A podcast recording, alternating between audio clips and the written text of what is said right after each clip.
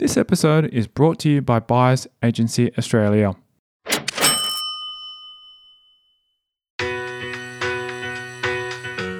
Property's tangible, you know, it's humanistic. They want people want to see what they got, what they're paying for, what they're paying for.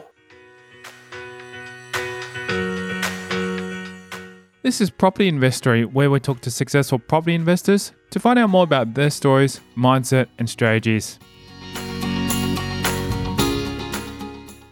Tyron Shum, and in this episode, we continue our conversation with CEO of NPI Group, Paul Maaskant.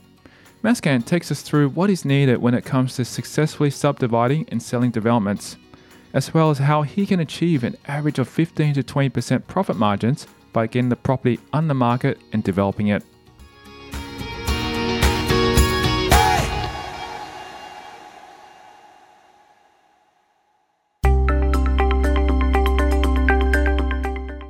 Throughout his career as a builder, Maaskant got more and more into property development, leading him to where he is today with NPI Group. He explains the significance of motive when selling property. But then sometimes you have to sell. Sometimes you have to.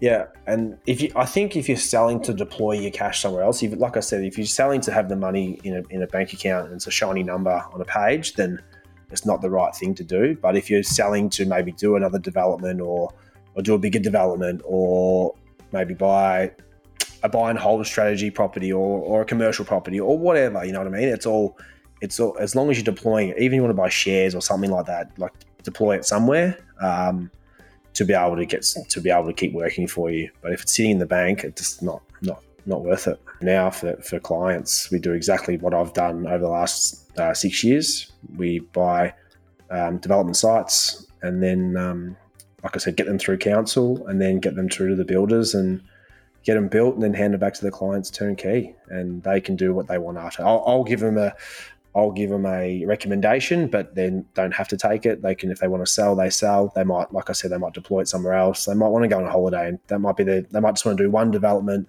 and go on a really nice, take their family on a really nice trip to Europe or America or something like that, and that's what they want to do. Then great, and then they might come back and go again the next couple of years. But I kind of get a lot of repeat clients because they see what's what's happened and they and they have liked the process of doing it because um, it's been quite seamless because we take care of everything. Um, and then uh, they kind of reinvest again. Um, they go back to the bank and see what they can get, and and they go again generally. Um, but uh, it depends what stage people are at. Basically, it depends what stage of their life they're at.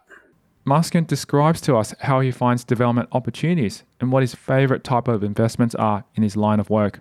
It's just relationships with agents um, a lot, a lot of a lot of the time, which um, has probably been harder in the last couple of years because the market's been so hot. Um, but uh, which is sort of coming back to coming back a little bit. I'm noticing agents are kind of calling me a little bit more now. Um, it's just relationships with them, um, being able to be being able to be ready to go is important as well. Um, so have your pre-approvals in place and just be ready to go. Um, when we when we find a site, we can do a quick due diligence on it um, by speaking to um, surveyors, councils, all that kind of stuff that we need to speak to.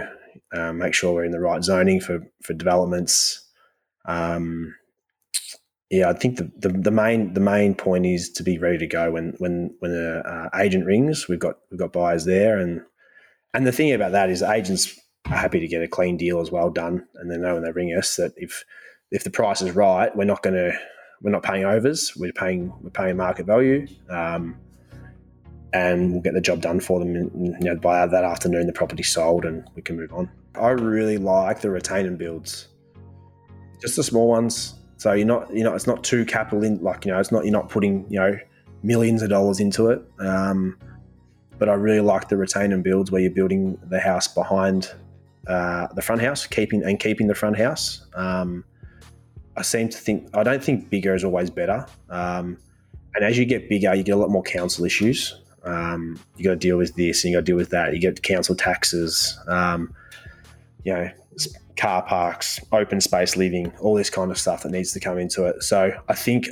I really like the retain and build. So when they come up, I try and get them as much as possible. Um, you know, I think people like think, oh, you know, doing a four, five, six, seven, eight unit subdivision is is where where it's at, but sometimes it's just not. because um, the headaches the headaches there are a lot more um, they're a lot more prevalent um, than doing a simple subdivision. Um, you can go through council just that little bit quicker, um, and I think you can get your money back a bit a bit easier.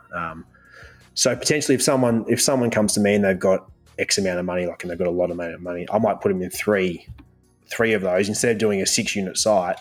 I would say let's do three retain and builds because I think you can go through it quicker, get it done all at the same time, and you'll and you'll make the same return. So, what goes into development once you're in there? So we sort of te- we'll, we'll, tender it out um, to three different three different builders. We've we've obviously done a lot, so we've we've got um, we've got some good relationships with builders. Um, they're willing to work with us, um, you know, extras. So I generally send it to one volume builder and just a sort of everyday builder as well. Um, I'll send it to them as two, and then generally the client has someone in mind as well. Uh, very rarely they don't. They they kind of have a friend of a friend, or or they know someone or whatever. Um, so they'll send it. We'll send it to them as well um, if they'd like to do that process. Um, and then we sort of work out who the best. You know, sometimes the, the cheapest isn't the best either. Um, you know, and we work out and we'll go through the contract for for the client, looking at uh, inclusions, exclusions, all that kind of stuff, um, and making sure they're getting exactly what they pay for. Because um, I think that can be that can be a bit of a problem as well in the building industry. People sort of try and pull the wool over other people's eyes, and um, at least we've got a we've got a set of eyes from a trade background that can look at that and make sure that the the client is getting exactly what they uh, what they pay for. A lot of people don't understand that, and that's fair enough because not everyone's in the building industry, and it's not, and not, sometimes not even builders know what they you know what they're quoting. You know what I mean? So it's better for us to have an eye that we can look over it and say, yeah, this is exactly what you're getting. Well, you know, some people will leave out the driveway, for instance, and not not even know about it. Leave out the driveway, and then they go, well, "The job's finished." You know, where's the driveway? And like, oh, we we never quoted that. Look at page thirty. Look at page thirty-two of the contract, and it'll say exclusion driveway. And the people are like, "What do you mean?" Like, so make sure that kind of stuff doesn't happen. Um, because yeah, some builders will do that. Um, we'll leave out driveways and stuff like that just because it's like, well, it's too hard basket, and we'll leave it till the end and, and whatnot. So, yeah, so we make sure that that all is in place. Um, we look over it, look over the three quotes, and we sort of pick the best builder slash price slash product. Um, with our client, we don't we don't sit there and go we we'll give them our recommendation, um, but they might they might for one for a, one reason or another want to go with another builder, and that's fine. Um, it's their job, really. They're, they're paying the money for it, so um, it's their job. So they can, they can choose whatever they want to do. In the property industry, your return of investment is always a key interest when investing successfully. I like to work in 15 to 20% margins generally. That's kind of where the where we're looking. Um, I like to. I also with my with the buyers agency part of it, I like to make sure that I'm buying in areas that are going to have capital growth as well over that couple of years when the development's being done. Um, I think that's important as well to get some uplift as well through by holding the property. Um, it's not just the development; that's going to give you that cash or cash flow. It's going to be the it's going to be the market as well. Um, so that's what we do. So market research is is important from our end um, at the at the start. Um, yeah, so I like to look 15 to 20%.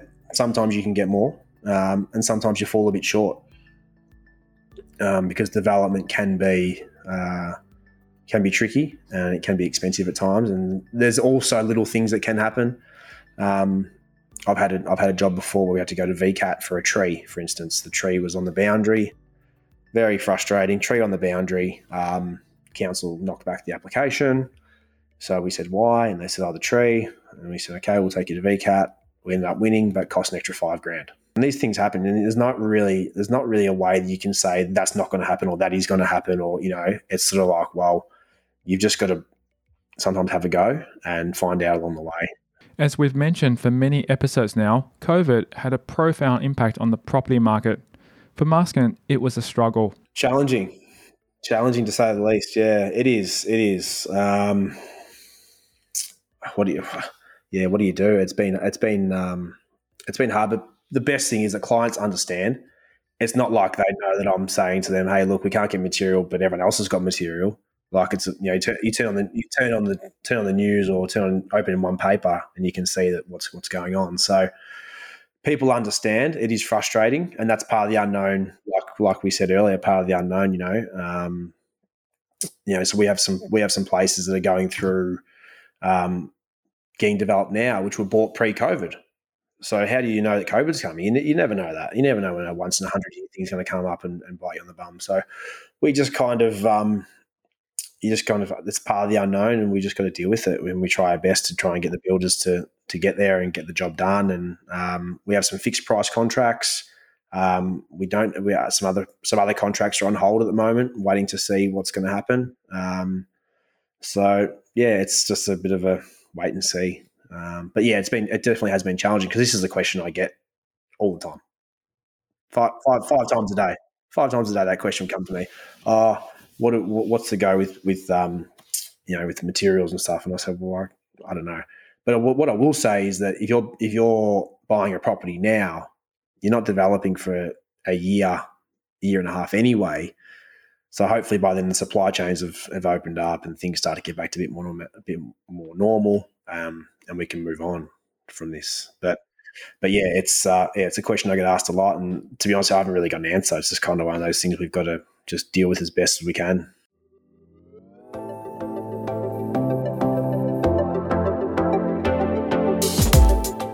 Coming up after the break, we'll continue chatting with Paul Maaskant as he shares his natural affinity for property developments. I love property, I really do. And I always feel like I've almost done two apprenticeships, if that makes sense. The transition into where he is today. And I thought maybe there's maybe there's a business here. If people want to do this kind of stuff, where can we go with it? The most important piece of advice he can give. I wanted to do it all and and it was kind of I read somewhere it was like a bit of a saying or a quote like you know how do you expect to be better than someone that's training 40 hours a week when you're not and that's next i'm Tyron Shum and you're listening to property investory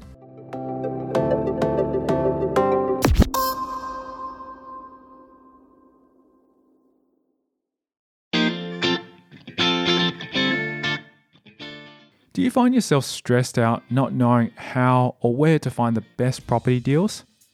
or what the best strategy is to build a wealth generating portfolio? Well, Dragon Dominski can help you while you save time and money. With about two decades of experience as an investor and expert buyer's agent, he finds positively geared properties with development potentials and secures and negotiates off market deals for his clients. Now, he's offering you a no obligation 45 minute strategy call to get you started. Just simply text the code BAA with your name and email address to 0405 105 074 to get your no obligation free 45 minute strategy call.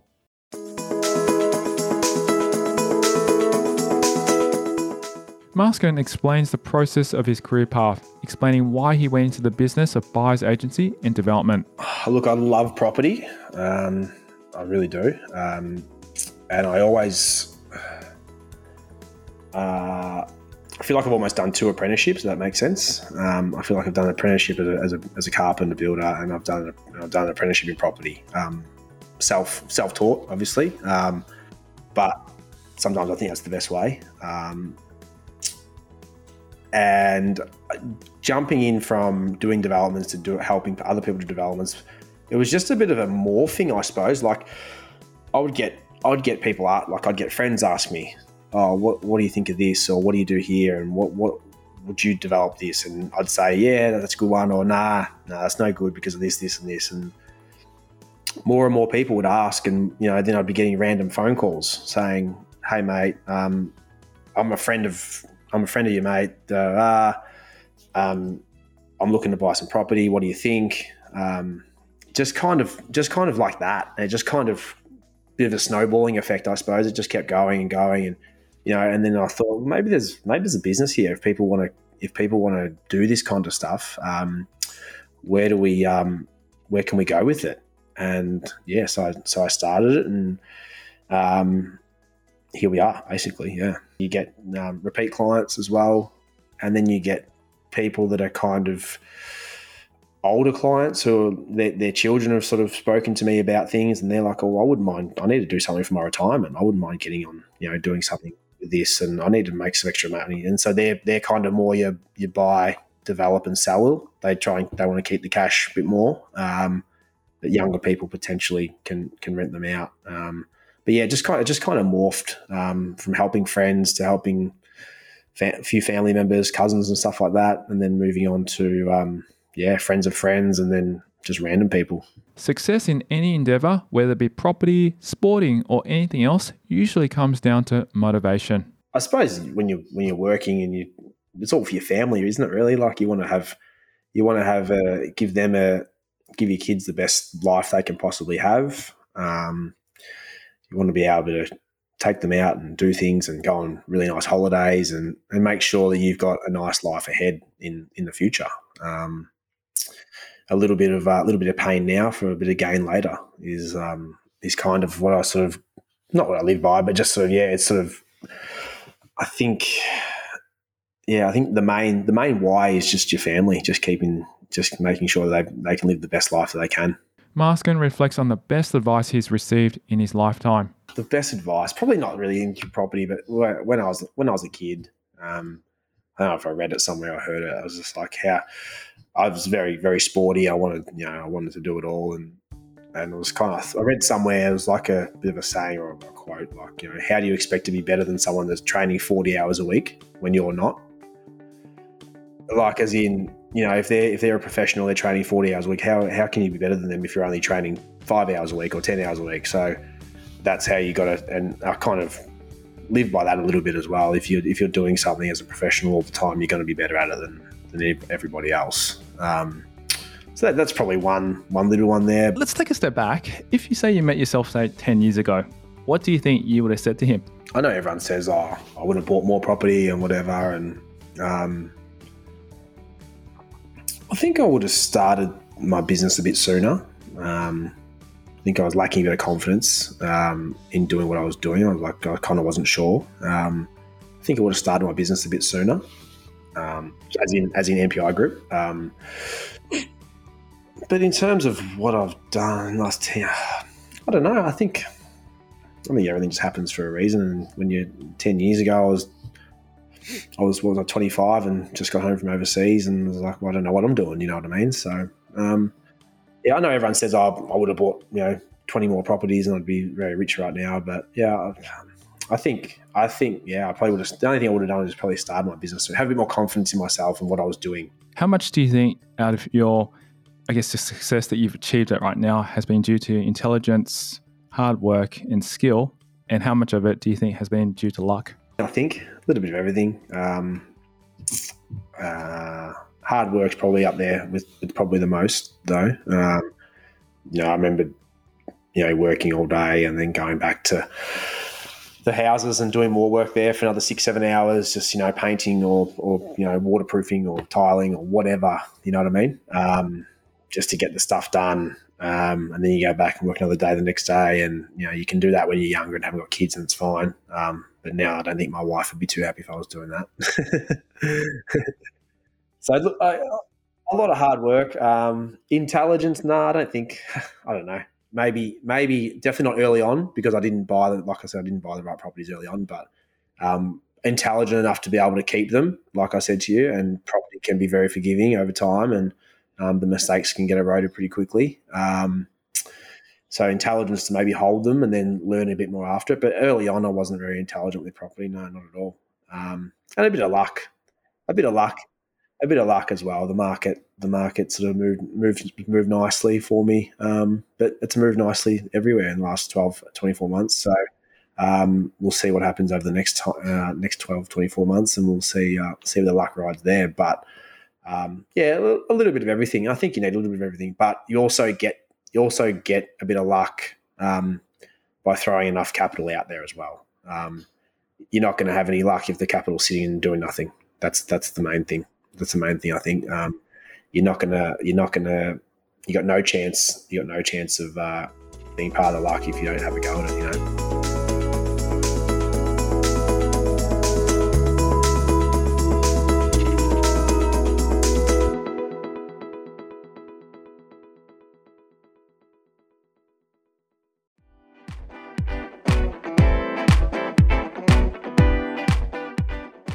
Thank you to Paul Maaskant, our guest on this episode of Property Investory.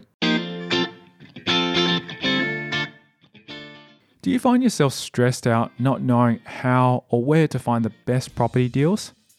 Or what the best strategy is to build a wealth generating portfolio? Well, Dragon Dominski can help you while you save time and money. With about two decades of experience as an investor and expert buyer's agent, he finds positively geared properties with development potentials and secures and negotiates off market deals for his clients.